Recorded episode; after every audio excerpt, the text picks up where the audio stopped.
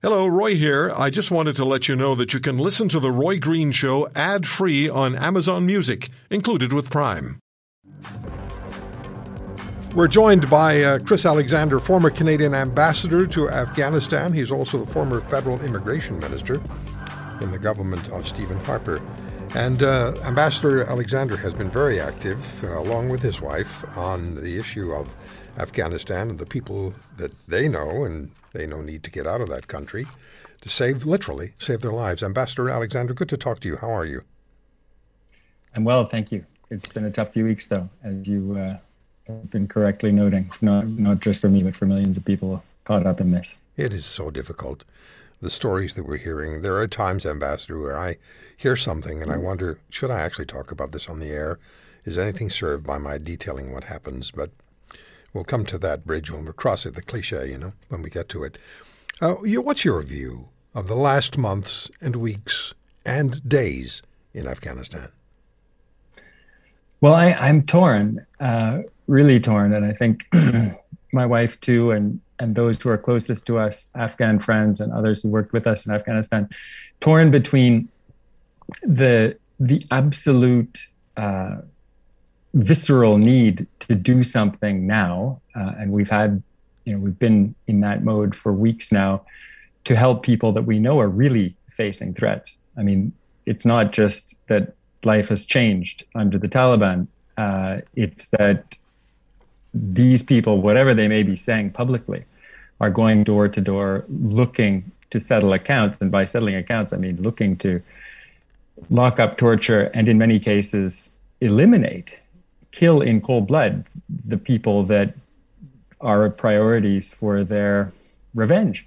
Uh, so we ha- all have a visceral uh, need, human need, to help those in most danger. And it's been quite moving to see these networks of people appear uh, and, and do quite amazing things, things that seemed impossible, but it hasn't been enough. And, and then the other side that's tearing at us is the need to talk about the much bigger issue, which is the fate of the people 35, 40 million Afghans who will be in their country whenever this airlift ends, whether it takes 100,000, 200,000, 300,000, uh, whether you know half a million, a million people move as refugees, the most Afghans are still going to be living in this new darkness. Uh, and we need to respond to that larger issue as well. It means humanitarian needs, but it also means uh, meeting you know basic needs, but it also means uh,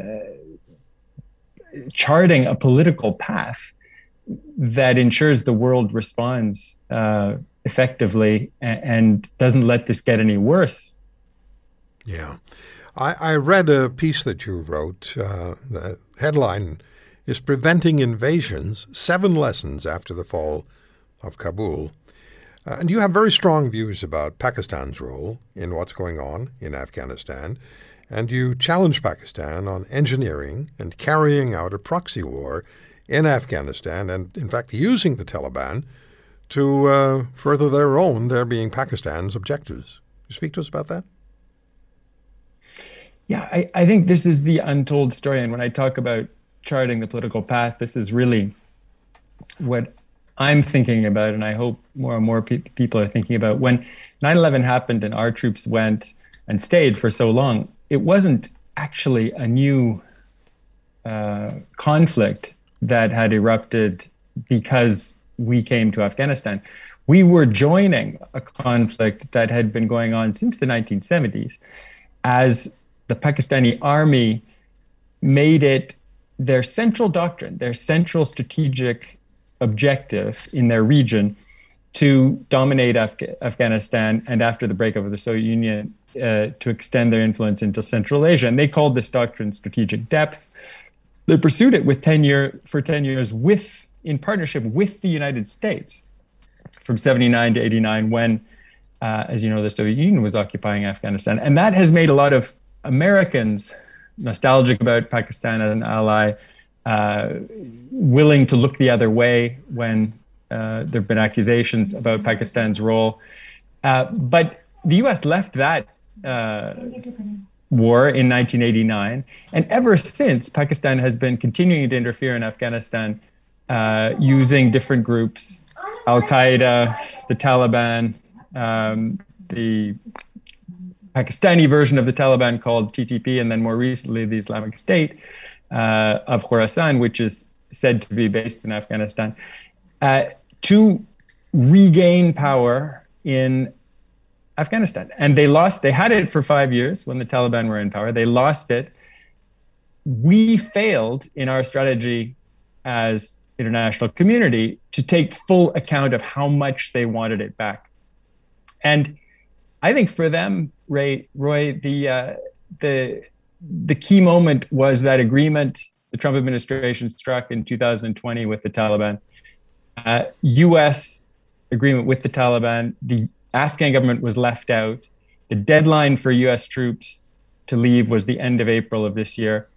And the Pakistani army, as, as I now see it in retrospect, went to work putting in place a plan for an invasion that would start right about the end of April or the beginning of May.